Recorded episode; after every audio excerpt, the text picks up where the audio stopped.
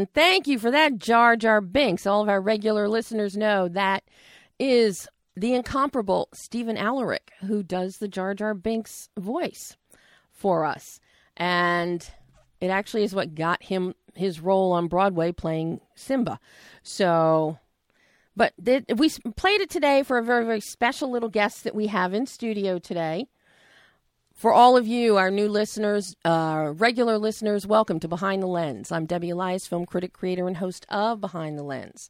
And you can find my movie reviews and interviews in print and online 24 7 around the globe. But every Monday, I am right here, adrenalineradio.com, 11 a.m. Pacific, 2 p.m. Eastern Time. And today we have very, very special guests. Joining us at the half hour mark, calling in, are the co directors, producers of The Millionaires Unit, an astounding documentary, an important part of American history. Uh, Ron King and Darroch Greer will be calling. But first, we have in studio the fabulous Jenna St. John, Kevin Good, and Chaucer Good. Here to talk about Jenna and Kevin's film Dinner with the Alchemist. Our regular listeners know they were last on the show calling in back in 2016 before the film debuted, at its world premiere at Dances with Films. And it's now in distribution. And they're back. Hello. Thank you for having us. Oh, I am thrilled. I am thrilled to have you guys here, and I'm thrilled to have Chaucer here. Say hello, Chaucer. I don't know. Chaucer can. He's happy Chaucer's with his. He's happy with his pacifier. but you know, These dinner, are, these are the brave new world of indie filmmaking slash parenting. It's uh, it's a learning process. well, you know, and in between making dinner with the alchemist, making Chaucer. We can't talk about that on the radio. no, we can't. We can't. We, you know, for FCC rules, and we keep we keep Nick, station owner Nick, very happy. Um, but you also did have done a couple television pilots, Gwendolyn Dangerous and Sexpectation. That is correct. Both Yeah. of which also showed at Dances with Films this year. Yes. Yeah, we're keeping busy, and so now what we're trying to do, we're doing uh, a couple more episodes of Sexpectations, so that we can put it out on our own because we just kind of like to do things, uh, and and then uh, Jenna has a, a another feature script that we're doing a read through on um, Thursday. this this Thursday. Actually, that's hopefully going to be the next uh, the next movie that we film. Oh, So it's just the first draft of the script, a little read through. does it require a baby? It does not require a baby. Never. Yeah. you know, Jenna, when you write these things, Jenna is the prolific writer of the 2 Mm-hmm. So, and you know, Dinner with the Alchemist is all about Jenna. So, tell for for the, the new listeners and to refresh the memories of our regular listeners who have heard about Dinner with the Alchemist before. Tell everybody what the film is about and it is it there are true elements to this people and how you came up with this very interesting idea of alchemy and voodoo and murder crossing. Um, I'll talk about how I came upon the story first. Um, uh, my sister and I went to New Orleans for a vacation, and my sister doesn't drink, so we spend a, a lot of our time there, just um, checking out the the good eats. And we're both history buffs, and so um, there's a there's a lot of dark history there, a lot of really spooky history, and um, a ton of it just seemed too weird to be true, too spooky to be true. Um, so we were just looking for any evidence of them being real, and we came upon the story of um, these murders in New Orleans. Um, In the in the like microfiche archive of the library there. Right. right. Yeah. And um, we just thought this has to be a movie already. So of course we looked it up, and it wasn't. So I had to write it. You know, how old were the when did these murders take place? It was it at the turn of the century? It was. It was between 1902 and 1905. wow. Yeah. How many murders were there? Uh I mean, scores. Um, it was for years, and the crazy thing about it is the movie doesn't even touch on. It touches on a very short time period of these murders. Um, and in the movie, everything is condensed in the timeline. It doesn't take place over the course of several years. Um, but some 27 years later, very similar murders took place. And another, like, 10 years after that, there was another set of murders that took place.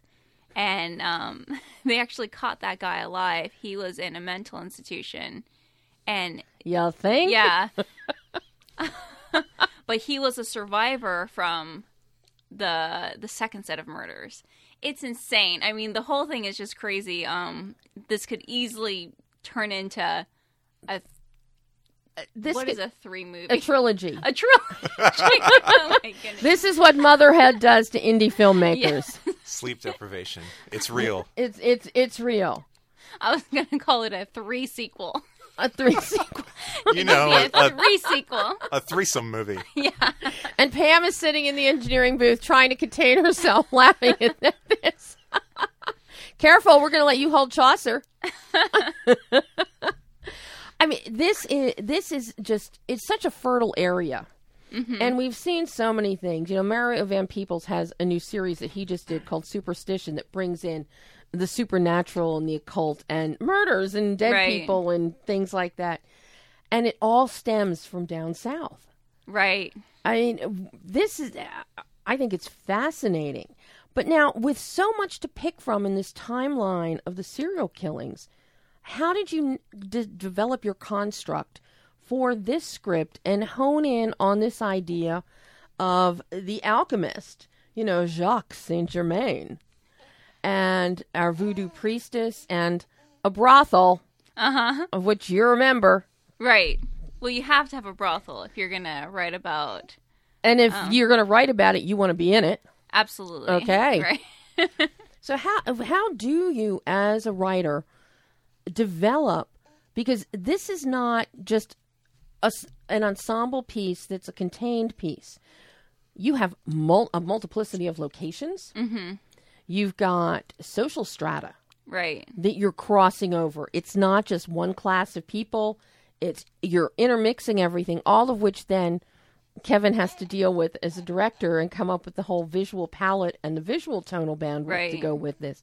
But how do you as a writer develop this or did he get any input or Kevin is my constant reader, so I'll write five pages, give it to him, and he'll tell me what's wrong with it. And um, but I had written, I had already written so many drafts of the script, and um, then I had to trash all of it, um, which was painful but necessary. Um, it was just, I'd say the first like seven drafts were just me getting to know the characters, and then had to scrap it all and then start again. And um, Kevin told me, forget about producibility. Just write write the movie that you want to see, mm-hmm. And then we'll do a producibility pass. And we never did that. You know, that's the pass where you like combine characters, combine locations, you delete the big mob scene, you you just figure out like, okay, that's the movie that you wrote, and now here's the movie that we can afford to make. And uh, we never got around to doing that pass. We just sort of went for it. and I got to say, went for it. You guys did because, I mean, your cinematography, and I know we've talked about it before. Gus's cinematography is just beautiful, but then your production design, the way you capture the period, and then your music. So all of these elements then bring Jenna's incredible script to life. But I'm curious, you know, you're de- and even the girls in the brothel, each one has a very distinct personality, especially our virgin prostitute orphan Mary. Uh huh. yes, you heard that right, people. Virgin prostitute orphan Mary. Yes. Okay, how how did you come up with that, or was that Kevin's idea? Um, in the earlier versions of the script, she does she loses her virginity, and I just it just seemed more interesting um, to have her as I was developing the character, and um, nearly everybody back then in New Orleans was a devout Catholic, so to have her give her that. I guess that backbone, and that being an important part of her. Um, so I just thought it was a more interesting character to have that be um, be vital to her. You know, yeah, And Mary's actually quite smart about what's happening around. absolutely. And that was a very difficult role to cast. Not that we had easy roles to cast, but she she changes so much in the course of the movie. She turns, you know, she turns into a pretty brazen woman. and she's one of the characters that's based on historical fact, right? So the, Right. the real life prostitute was what 15 years old. Right. Yeah, it was tough times back then. Yeah. Um, so the real life prostitute was 15 years old. So that's about what we were targeting for the actress, and it's just really hard to find an actress in that age range that can Play that can that do the range, role. right? Yeah. That can have can, that can have that range. Um, uh, so yeah, go Megan Graves. Great. Yeah. job. yeah. Absolutely. She's she's amazing. yeah, she- she's incredible. I mean, and that's something that's very key with the characters that you've written, with the characters you've created, is your casting, because they really they fully form and, and embody the characters. And I don't know how you, as a director, lucked out to have you know such perfectly cast people that can, because not everybody can actually do period piece, as you as an actress know well, Jenna. You know, they can't uh, do it. But here, everybody really embodied the various social strata um, and the time and what the expectations of each type of person in that time. Right. We just did. I mean, honestly, we did a ton of casting, and for some of the roles, like Jacques the Alchemist, um, we we knew Don previously, and he's actually the only person we read for it. Um, one of the one of the cool little secrets of of the movie, I think, is that we we produced it in the Washington D.C. area mostly, and then a few days in New Orleans, but we cast it out of the Washington D.C. area. Um, and DC has just a just a thriving theater scene, and a lot of people that are hungry to do more screen acting. Um, that are doing a lot of a lot of theater, and not everybody can make that switch. Not not every actor that is great on stage is going to be great on the screen, Right. but maybe like half of them will be. You know, so it's it's a great it's a great talent pool to to tap into. Um, but some of the roles, like like Mary, the how did you portray her? The virgin prostitute orphan. Yeah, Yeah. Mary the Virgin Prostitute Orphan, um, and our Marie Laveau were, were really hard to cast, and I mean we, we saw probably fifty people after you know after going through headshots and or tapes, and we actually probably brought in about fifty people to read for Marie Laveau before we found our, our Marie Laveau, Dion Audain. And Dion is just, she is utterly astounding. There is not a minute you do not believe that she is a voodoo priestess. She is amazing. And to see her go toe to toe with Dan mm-hmm. as Jacques Saint Germain, the two of them together have an incredible chemistry, and you can feel them bouncing off of each other Right. and it really plays so well on screen and just draws you deeper into this already fascinating story. Yeah, Right. I think the hardest part of finding our Marie was she she had to play someone very prideful and strong, very guarded, but have these moments of vulnerability. So to find an actress that could bring both sides believably and well, um, it was tough. But our casting director, um, Joy Haynes, knew Dion, and as soon as she read the script, she was like, "You have to read Dion." She's like, "This is Dion." yeah. Give that woman a raise. but now, how do you, once you have the script and these rich characters on the page, and now you have them cast, how do you, as a director, then approach this, Kevin? Because uh, the wealth of ambient nature, your visual effects, you know, I am absolutely enamored with these incredible VFX montages you have in the film of alchemy and voodoo of see Chaucer Chaucer likes that too. You know, he likes that too. Uh, so I'm curious how you then go about developing the whole look and feel, bearing in mind you then have to edit this together.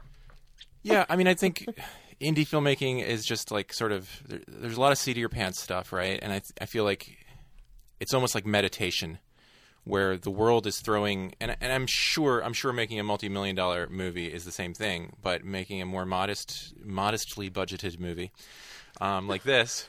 um, I feel like Well, wait, a- wait, wait a minute. You mean you don't know what it's like to make a multi-million dollar movie? no, no. I'm I'm, I'm pretty sure they're going to give me the next Star Wars, but until then, oh, okay, until then, I don't know. okay. Yeah. Or or directing the new Star Wars TV series spin-offs that are going to happen from the yeah. Game of Thrones writers. I mean, I feel like Disney wants to make so much money off Star Wars that like everybody's going to get to direct. A, you're going to get to direct a Star Wars. I'm going to get to direct a Star Wars. I want to produce will- one. Yeah. I want to produce one. You can direct. There you go.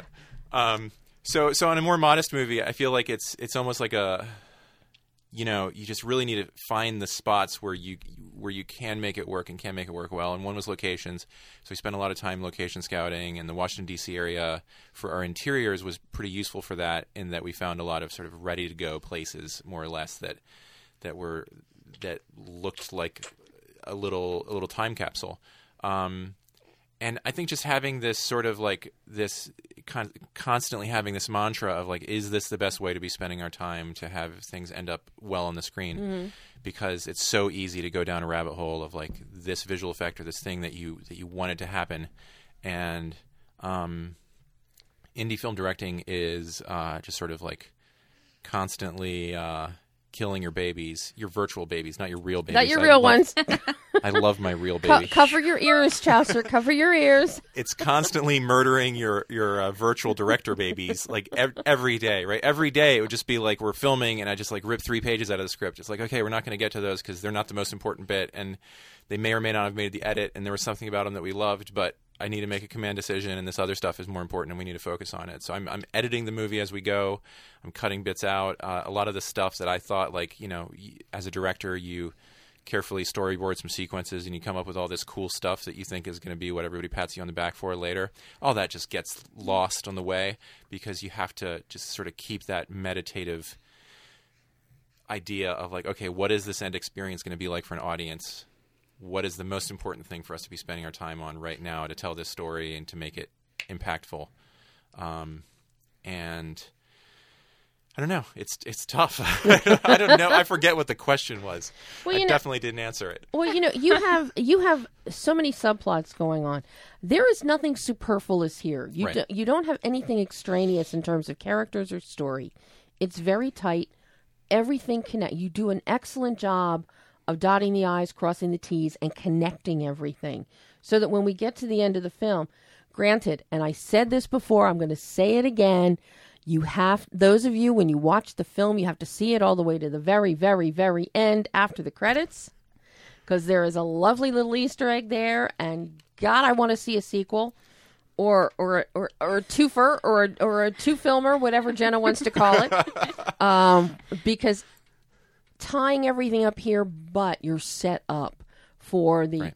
oh my God, what's coming next? And I'm, Jenna just deserves credit for that because it's just a lot of writing work. And I think you know people who haven't seen the movie yet. And again, you can watch this tomorrow. Yes, Tomorrow, anybody can watch it. Um, it's out. Um, but it, it kind of has almost like a Paul Thomas Anderson vibe, where it's one of those, you know, like Magnolia or like, um, excuse me, one of one of his you movies. have a bottle of water there, you know. True that. Yeah. um, one of those one of those movies that just is that you know huge ensemble cast and you don't quite know how everybody's going to tie together and then you know we kind of bring everybody together at the end and I think that's the fun of it. Um, you know, since this since this movie, Jenna actually wrote a pilot script for this as like an hour long episodic kind of like cable show. Ooh, Yeah. Um, and Oh, it, yes. it works really well like that because it does let you, it, it lets you sort of expand out of, of all these characters. Oh, and all yes, this stuff. So, please. yeah. Yeah. Oh my gosh, yes. I would love to see that.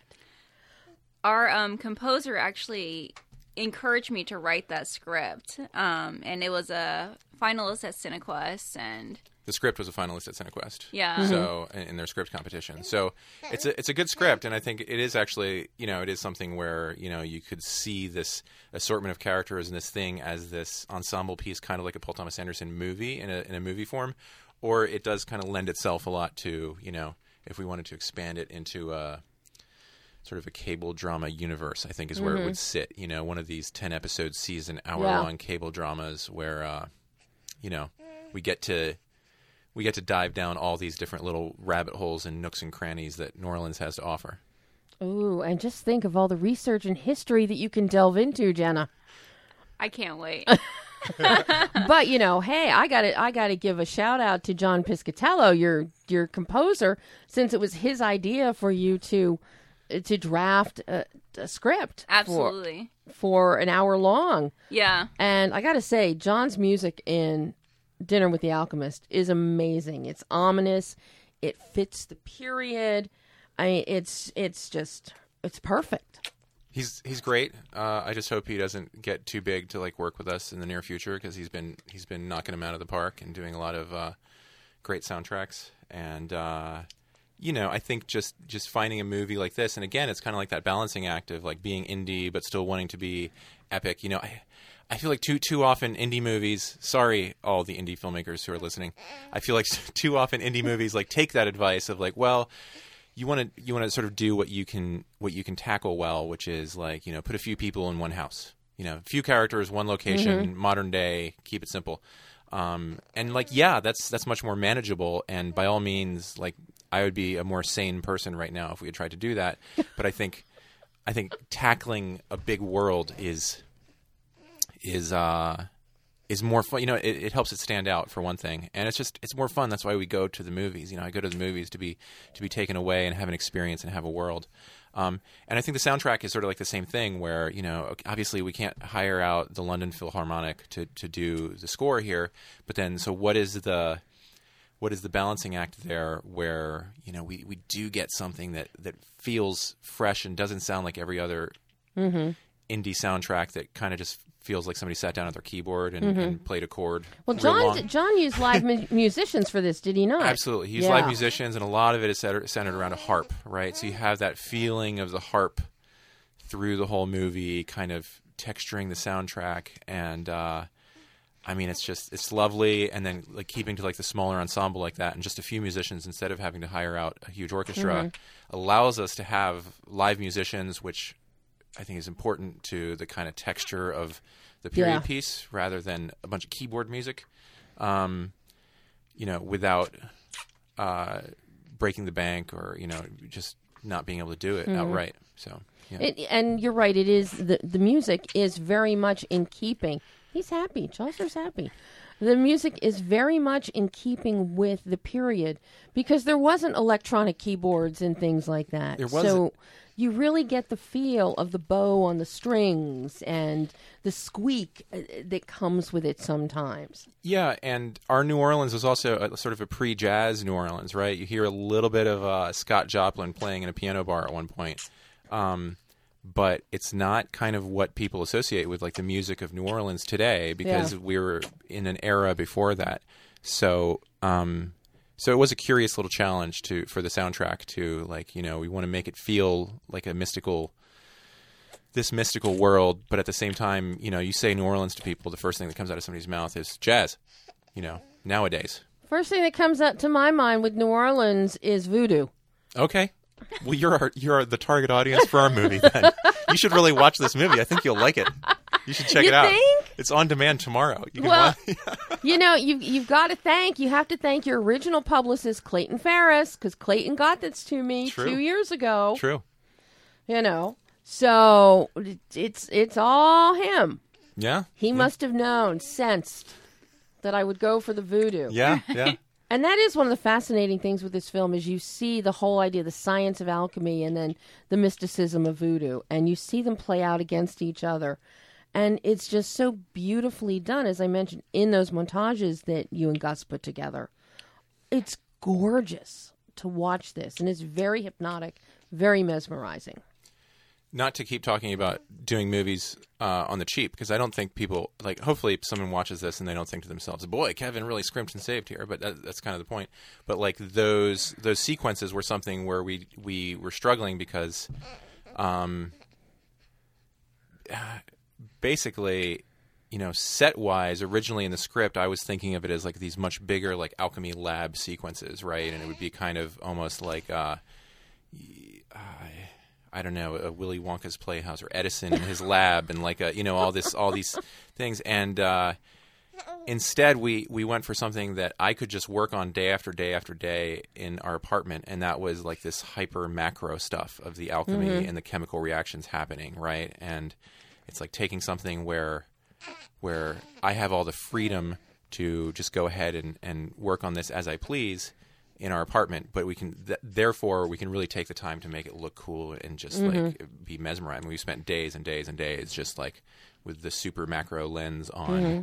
you know, dropping powders into flames and doing. I know, and what it does with color when you mm-hmm. when you you know drop that stuff in, because you never know what's going to happen when you drop certain powders into a flame or things like that, and it's just so rich. It's very lush, very lush Yeah. looking, yeah, and the entire the entire visual palette has a lushness to it. Yeah, and I, I think like for that, for example, for that, like the macro, I, I think you see other uh, directors who uh, are like famous and stuff now, you know, who who do the same sort of tricks that they that they sort of learned when they were doing their little indie thing, and now they, you know, that was how they made it interesting in the indie thing, and now that's how they're doing it for uh, for a bigger movie. Uh, sorry, I'm forgetting his name. The director, Shaun of the Dead. Um, drawing a total. Edward Wright. Edgar, uh, It, Edgar Wright. yeah. Yeah, yeah, yeah. Edgar. Okay. Yeah. Where he does all those like sort of fast cut transition things, and Mm-hmm. you can kind of see how like, oh, that was probably a way in like an indie of making this like really impactful without you know having to sort of overcomplicate things essentially. But then you see that's like his visual language now, and that's still what he does. Right. Or like uh, Christopher Nolan with Memento and his his uh, his time shifting and putting things, you know, like like that's kind of his his deal. Um, is playing around with the the narrative order of things to to mm-hmm. you know say okay here's the linear thing and and how can we make this the most interesting thing possible by by rearranging things you still see him doing that in Dunkirk you know mm-hmm. where it's all it's all cattywampus and everything is out of Yeah. order because that's like that's his that's the thing that he's developed because that's just sort of Yeah. how he thinks about it and it's not you know putting everything out of order doesn't make the movie any harder to produce right. but it it gives it this Nolan texture, Mm-hmm. you know. Well, what was the most challenging thing for each of you in bringing Dinner with the Alchemist to life? I know Jenna's Jenna's going to take. Are you taking Chaucer out for a minute? Yeah, I am. Okay, Bye, Chaucer. bye, He Chaucer. did, he did pretty well, but he was getting vocal there. Um, He, he did a half an hour. I think I think I, I can probably answer for both of us. Uh, that is, um, the most challenging thing is just sort of like not knowing. Honestly, not knowing if you're going to get to this point, like this is a big relief. Like the movie comes out tomorrow, people can watch it, and I think you you ask a lot of people. There were so many favors called in. There's so much asked of people to try to help us create this vision, and you don't know if it's gonna you don't know if you're gonna be able to make it to the finish line you know we don't have big financiers behind us our new orleans shoot was insanely scheduled. Uh, we're filming on the streets of the french quarter without being able to block them off so we're just being heckled by drunks the whole time. It was ridiculous. Uh, don the lead uh, the alchemist said that he uh, that that was the hardest night of filming of his life was when we filmed the opening scene of the movie and it was just a just a dialogue between him and mary and um and we got heckled for hours. It, it took it felt like it took an hour to get through each line because people just so many drunks were like heckling us. Um, and we didn't have a we didn't have a rain schedule. We didn't have you know any way of there, there was no plan B. Like if it if if we had gone down there and it had rained, that was like half our budget to um to travel down there. It was about half our budget, and if it had just decided to dump rain on us that day, we wouldn't have a movie Oh my God! right? So I don't know. The the the spirits of New Orleans smiled on us ish. Ish. The drunks of New Orleans did not smile on us, but I, they're not from there. They did other mostly- things, but we're not going to talk about those. Oh, oh my god! Yeah. Well, you know, it's, it's funny. Last week, Ethan Warren was was guest on the show, and he's got his new film out, West of Her, and he did a road trip, and all over the over thirty seven hundred miles, driving all over the United States, shooting. Very very Terrence Malick kind of feel to it. Okay. But there again, it's you show up somewhere and it's well, it looked like it might rain. Maybe it wasn't. Maybe it would. Can we get this shot? Do we have to change this shot? How are we going to luck out?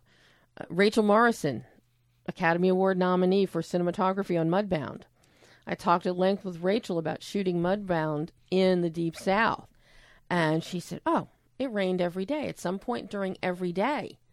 And you can't do it. She wanted to do a 360 with cameras. She couldn't do 360s with cameras. She had to try and, uh, you know, wheel things on apple carts through the mud to just to try and get shots. And it was okay. Maybe this is going to work. Maybe this isn't going to work.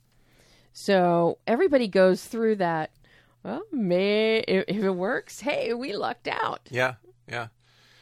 Um, my plan was, which just seems stupid in hindsight, was like, well, if it rains, if it rains, we'll just tuck under some of the, you know, we'll just find spots like more like tucked under because everything in New Orleans has those Spanish balconies, so a lot of the sidewalks are essentially covered. Mm-hmm. And I was like, well, if it rains, I mean, we basically have cover. It was it was a terrible idea. It wouldn't have worked. Oh my god! Although it would have cut down on the drunks, so maybe it would have been like, And you know. they could have been hiding under there too. yeah, yeah. So I that may that may not have worked. Right. People who go travel to New Orleans to get hammered for a few days aren't going to be stopped by some rain. No, they're Right. not. They're Yeah. not. So you going to stick around? Absolutely. Yeah. Oh, all right. Because Pam is about ready to hook up our next two guests, and oh, it's so bad. Jenna's not in here. It even has a little a little booklet inside of it. So bring them on live, Pam. She's playing. And welcome. I think we have Ron King and Darroch Greer on the line. Are you there, guys? Indeed. Hi, Deb. Yeah, Huh? this is Darroch. Hi, Darroch. You there, Ron?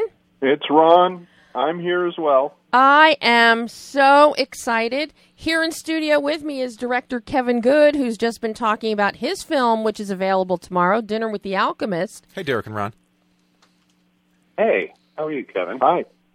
And he's he is, is sitting here now st- uh, studying the the, DV, the DVD box, and this is, I have to say, one of my favorite documentaries that I have seen in a long time. The history you bring to life, the personal stories, the sentimentality of these men, absolutely astounding. And then you look at all these archival photos and footage and your recreations. And I got to say, the Sopwith Camel, and you got it from Peter Jackson to film. Come on. Come on. This Yeah. is. well, thank you, Debbie. I love this documentary, and I cannot encourage people enough to see it. It is a piece of American history that is so important uh, that impacts us to this very day because of these naval aviators. Uh, You know, guys, this I know this has been a long journey for you to get to this point with this film. You know, how Indeed. Indeed. how did this tell the listeners basically what this is the story of and how this came to you and what made you decide this had to be a movie well, Ron, why don't you take Well, I'll take the introductory story. Um, for me, this was a situation where I was I was uh, at a point in my life where I wanted to make a, uh, some sort of a feature length film, but I wasn't quite sure what that film would be. And one day, I happened to be in a bookstore and and saw a stack of books that, for some reason, attracted my attention. wasn't sure why. Strolled over to it, and there was a photograph on the cover of a new release that uh, that included my grandfather, and I recognized him right away, even though it wasn't a, a photo I had ever seen before when he was about twenty some years old. And uh, and then title of the book was The Millionaires Unit, and I realized right away what the story was about because it was uh, known in my family that that my grandfather had been a naval aviator back in World War One, but I certainly didn't know the details. And um, in reading Mark Wortman's book, his wonderful book, uh, I discovered uh, much of what happened with my grandfather in World War One and was astonished. um, I subsequently got in touch with Mark, and he invited me to sit on a panel in New York City at the Yale Club uh, with some of the other descendants of the Yale unit members. This group from Yale, this young group of men who put together this privately funded air militia, and uh, and and Mark, uh, I had asked Mark, is anybody making a documentary about this this story? And Mark said, not to his knowledge. And uh, I told him the reason I was interested is because I'd love to see it. and he said, well, maybe you you might want to think about doing a documentary. and so uh, that sort of synced up with my desire to make a film, and uh, that's when I got in touch with Darroch about uh, helping to to make the film because Darroch and I were old friends from college days, and Darroch had subsequently become a uh, a producer and a filmmaker and a documentarian on his own. Is that was his career? So he was the perfect person to get in touch with, and and then the two of us kind of got together and tried to figure out how we were going to make it into a documentary. But that's that's how it got started. I mean, I, I love that, Ron. You just I want to make a film. I don't know what I make. I want to make a film, and then you decided this is the film to start with. This is your feature, and it makes me think of Kevin sitting here. It's like I want to make a feature. I want to direct a feature. You know, problems be damned. I'm going to do it. And you had Darroch to come on board to help you with all those problems be damned and bring Luckily. and bring this to life. You know, how did you go? The research for this film had to be intense.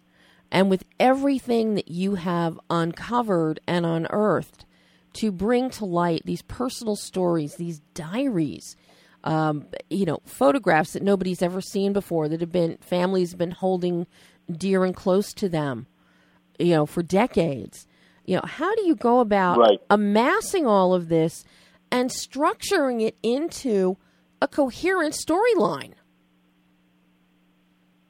Well, the, yeah, the research really was that. the research really was intense, and um, I I've always loved American history, and I've done a lot of research, uh, mostly in 19th century America. I really didn't know anything about World War One, um, but we we had Mark's book that was a general outline. But then we got into the letters, and because Trubee Davison was left behind um, uh, when everyone else went to Europe for the war, they all wrote letters to him, and his papers are in Yale at the Sterling Library. And so we started picking out the characters that we liked, and we saw the big moments, you know, when they first learn to fly, when, when they get their Navy wings, when they ship overseas, when they're assigned to their various assignments, and start putting the story that way, but uh, together that way. But it was very important to put that in the context of the development of naval aviation and how naval aviation fit into World War One and what part America played in World War One. Mm-hmm. So, um, you know, I spent several weeks in New Haven uh, often staying at Mark Wortman, the author of the book, uh, at his house. And actually, Mark is coming out to California this weekend. That we get to return the favor because he's coming out here for our LA premiere on Saturday night. Um, uh, also, the photographs. Uh, you know, and, and I saw a pretty standard traditional documentary of photos, but very quickly, Ron and I realized we really need to tell the, the story of the planes. Mm-hmm. We had seen some World War One aviation films we didn't really like. And then luckily we found this collector in Central California and we got to see his collection of planes all with original engines, 100 year old original engines and hear them Wow. and see them in action. And uh, that was really bracing. And we thought, well, we really have to show the audience what it took to fly these planes. Uh, so they they understood the danger and also the drama. Uh, but then we really pinpointed the Sopwith Camel because one of our characters, Dave Ingalls, he was the Navy's only ace in World War One, and he won his acedom by flying a camel. And then Kenny MacLeish, probably our most romantic character, uh, lost his life in a Sopwith Camel. Mm-hmm. And there were only three in the world. Uh, there was one mothballed in England that'd be very expensive. our friend in California didn't want to get up in the air with a helicopter and all of that rigmarole. And then Sir Peter Jackson, of the, the director of the Lord of the Rings and Hobbit movies, um, is a huge World War One aficionado. He has dozens of planes, and he had a Camel with an original engine. And we called them up and said, "This is what we want to do. This is how much money we have." And they said, "Come on out," Oh. and we did. Wait a minute. You you had money to make this movie? well, that's why it took seven years to make. I, you know, a lot of that was was fundraising, and and you ask, you know, how do you stick with a with a subject or a movie that long? And part of it was that the movie just kept getting bigger. You know, Mhm. Ron and I would dream about, wouldn't it be great if we could do this or if we could do that? And then in the end, I have to say, all of our dreams came true. We, we got to make the movie as big as we wanted it to be. Wow. So you guys actually filmed uh, real planes in the air for this, is what I'm understanding.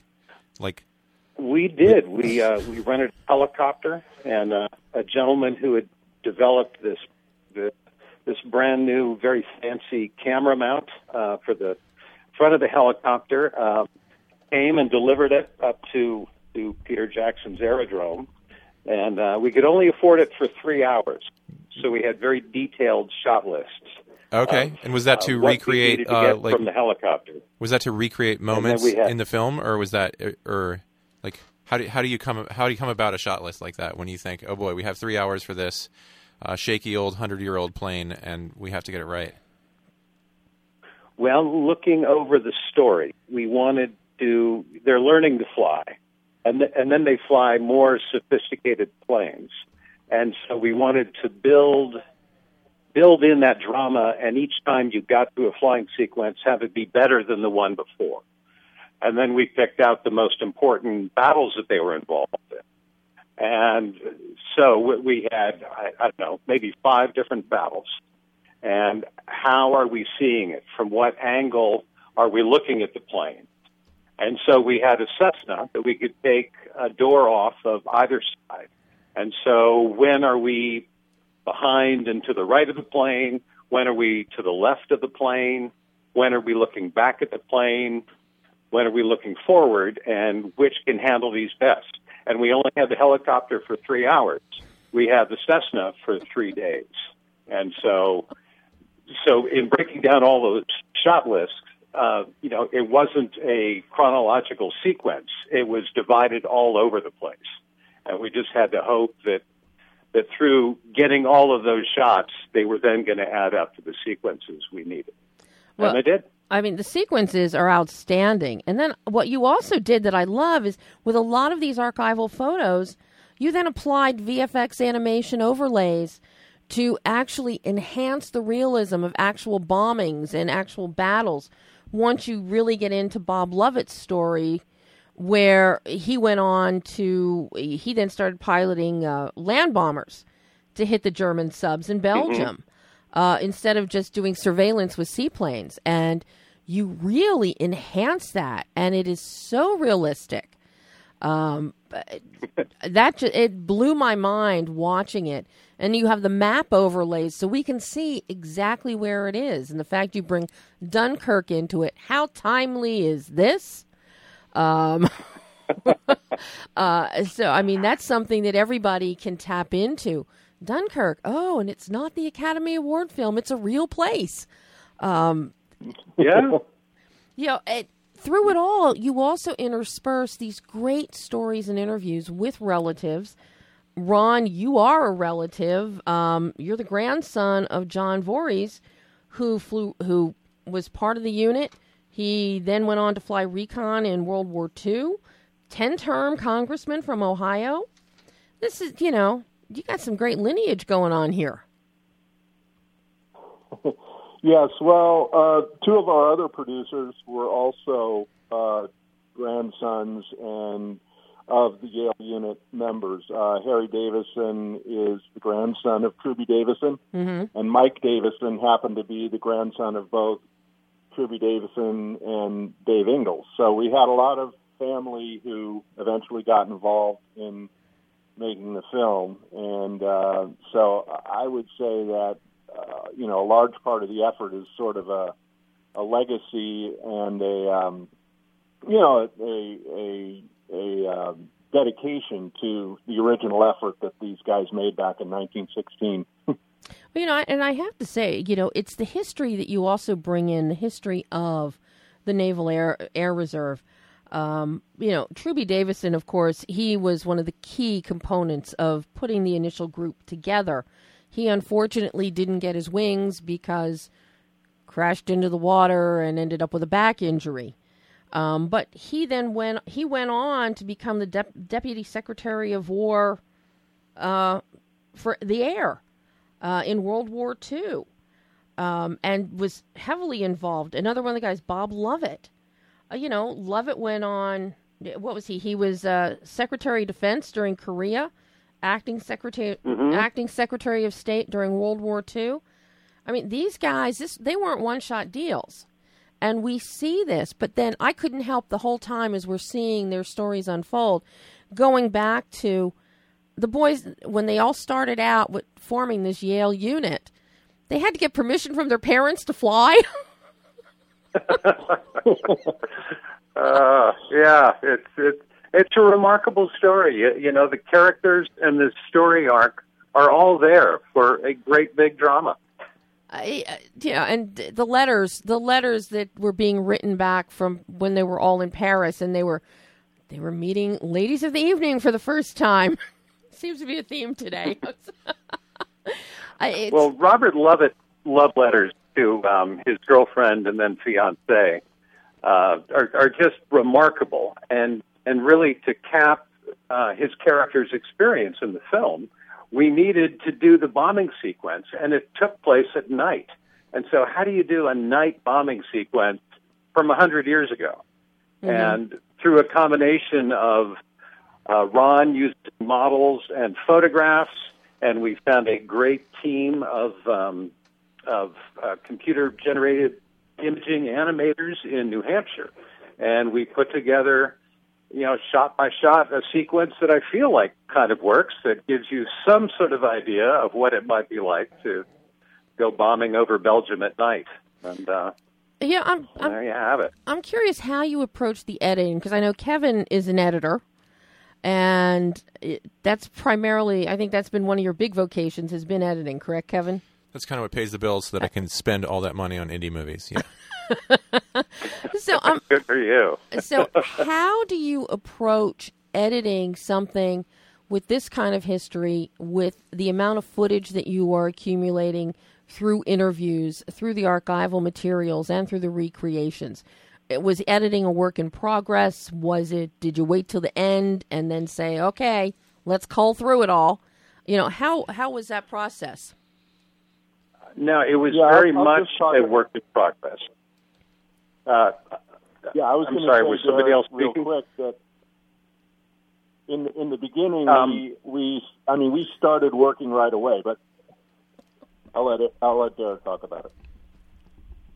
um, uh, we had three different editors, not by chance, but uh, by the amount of time it took to make the film. And the first one prepped all of our photographs, and we just started adding the story together using still photographs.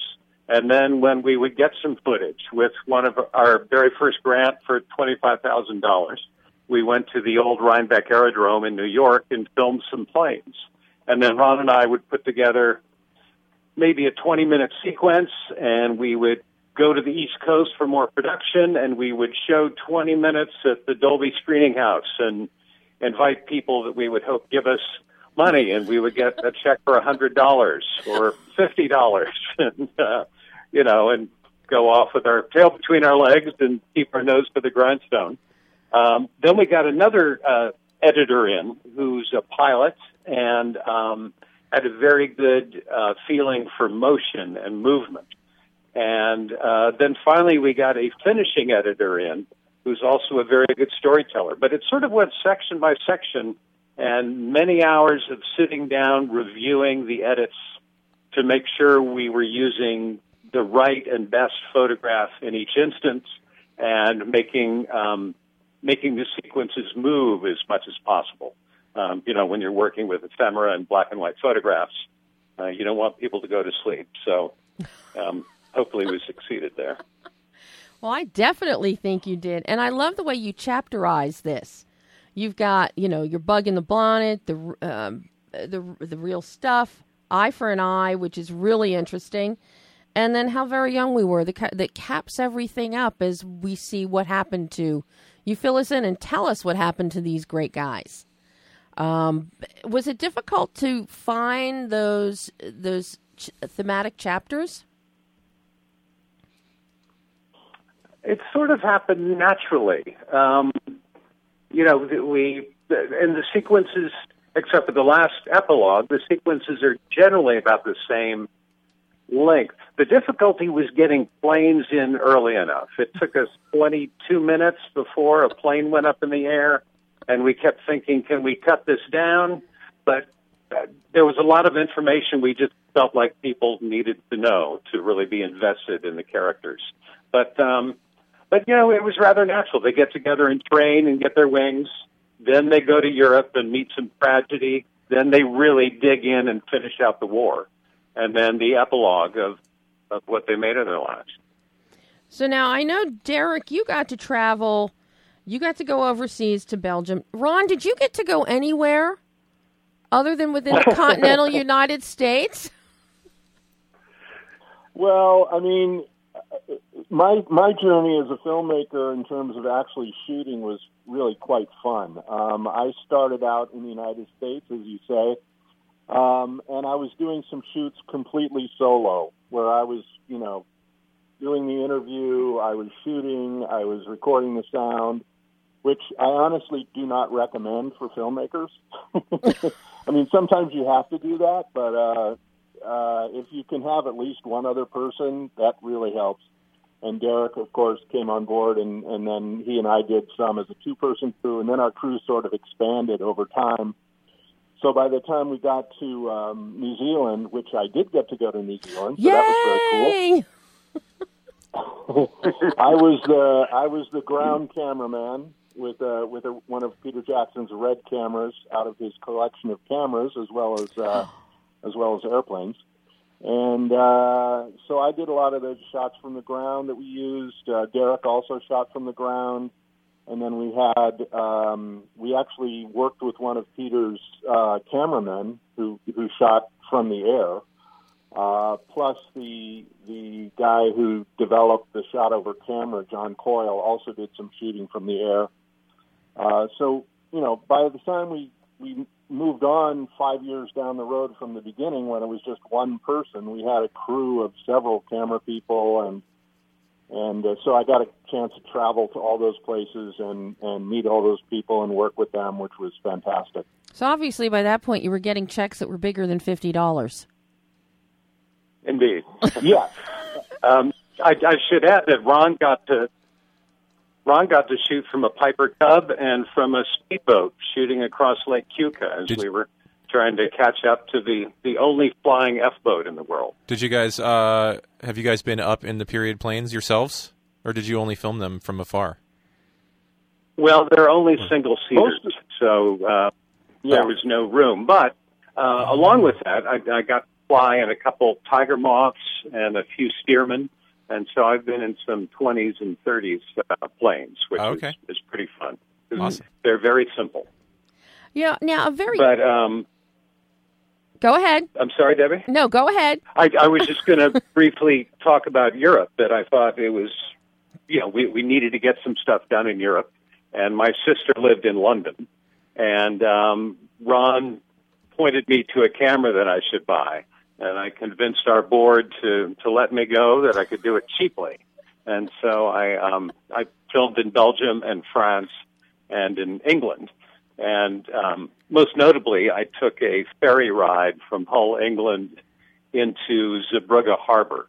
And that's the big harbor where the Germans had taken over, and that was their sub base from which they sailed all of their submarines and the place that Robert Lovett wanted to bomb uh, so that he didn't have to search for them all over the, the North Sea and the English Channel. And um, I got some really lovely shots uh, at night, at sunset, at dawn, and then moving into Zeebrugge Harbor harbor was was really fun.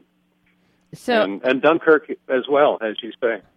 so, so in other words, I know Kevin's sitting here. I see the wheels of his of his head turning here. It's like, all right, they got somebody to let me buy a camera.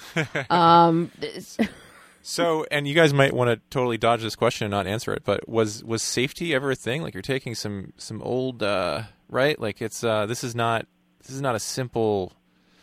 Some of these are not simple shoots. You're taking uh, antiques into the air, literally. Um, were there were there ever uh, uh, stomach churning moments of uh, engines dying or anything like that? I- I don't think I really knew what we were getting into uh, when we started, and uh, it was tough getting exp- experimental aircraft insurance.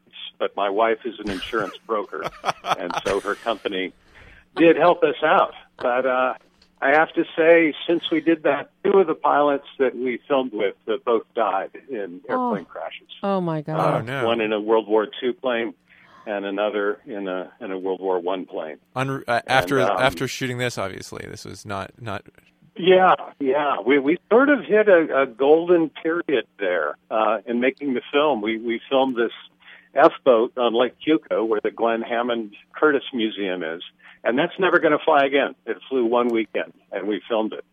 And then uh, a friend of ours had a collection, and he passed away. And uh, Peter Jackson um, is not as active with his uh, with his uh, his vintage aviator anymore. And so we're actually making another World War One aviation film, and uh, having a hard time finding all the planes we need. Have you hit up Harrison Ford? don't use him as a Not as a stunt pilot. He likes to land on golf courses, apparently. Golf golf courses and taxiways, from what I understand. Yeah. Yeah, do, doesn't he have some? Uh, uh, he has some vintage stuff. I don't know how old it is, but I know he's got some vintage planes. Perhaps there might be something there that can assist you.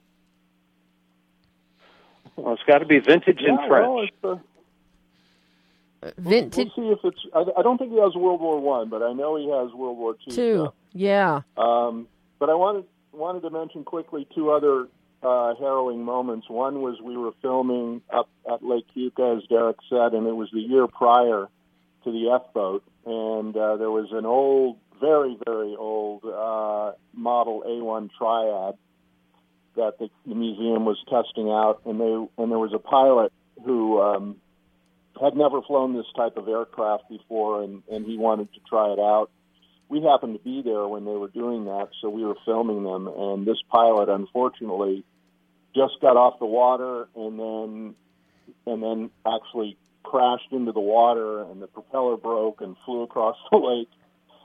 So that was a little scary. Luckily, the pilot was not hurt, and the aircraft um, they they brought it back to the museum. So that was you know that wasn't part of our movie. Uh, that we, I mean, we weren't sure if we were going to use that in the film, but uh, we did film that. And then in that same shoot, as Darroch mentioned, they put me in a Piper Cub and took the door off, and then we flew over the lake trying to film this airplane. Uh, and I was never, I'd never done that before, and I was hand hand holding the, the camera, and then I recall that the uh, airplane that I was in dipped steeply toward the lake, dropping one wing down, and I was kind of hanging out the door. I was strapped in, but I was this is interesting. Oh. So, uh, you know, nothing happened, but uh, you were talking about hair-raising moments, and that was one for me, kind of hanging out the door of an airplane filming. Yeah, that's pretty cool. I mean, in hindsight, now that everything worked out, it's pretty cool. You know, in my movie, I was just worried we were going to Yeah, get rained exactly. on. So you guys are like, you know, next leveling it. It's great. Now, now, I, Ron, you're in my neck of the woods locally in L.A., aren't you? yep, yep. I'm in Culver City. Yeah, you're. Yeah, I thought I thought that you were in my neck of the woods. Yes, right there. I, I live in Van Nuys. Oh my gosh. Oh my gosh. I can't believe all this fun stuff is happening in my backyard and you know and I I didn't know about it until I found out about the millionaires unit. And everybody can now Well- Yes, go ahead. I, I was just going to say we're showing the movie this Saturday at the Museum of Flying in Santa Monica, and um, it starts at seven o'clock. And we'd love to see anybody there who wants to come. And in the meantime, everybody can go to millionairesunit.org and they can buy the DVD and Blu ray right now. And tomorrow, or the 15th, which is what, Thursday, it's available on VOD. Yes? Indeed, indeed. it's gonna- and if you're really to, uh, interested in in World War One aviation, uh, there are four supplemental films on the DVD Blu-ray, and one of them is just 15 minutes, and it's on flying the Sopwith Camel, just about how difficult and interesting that plane is to fly. Oh. Well, guys, unfortunately, we are all out of time today. I could talk to you about this documentary forever because I am just, I am so in love with it. I was fascinated by it. I even watched, you know, some of the features, including the Sopwith Camel, because I just think the Sopwith Camel is, great. I think the Sopwith Camel is very cool. Um, and I, is. I just cannot recommend this highly enough. It is a very important piece of history for the United States and for aviation in general, as well as these young men. To see these young men, they weren't drafted. Nobody said, "Hey, will you come do this?" They took it upon themselves to to put together this group of flyers and to put forth the effort to spearhead and bring the Naval Reserve to fruition. And I just think it's a story that isn't told that isn't told in schools. It should be, but uh, thankfully we now have this uh, this DVD, uh, this film that we can look to for for historical reference. And hats off to you guys. It is it's an amazing amazing piece of work. Oh well, thank you very much, you. Debbie and Kevin. Thanks for your interest. Ah, well, hopefully I will get you guys will come back on the show in the near future. I hope. We'd love to. Love to. Ron, I got to find you somewhere in Culver City. Yep, I'm here. As am I when I'm not in Whittier. Guys, thank you so, so much. Again, Ron Oh, King, our Darroch pleasure. Greer, Millionaires Unit. Thanks, guys. Bye bye. Thank you. Thank you. Bye bye. And that's always my hard part is playing with the little red buttons.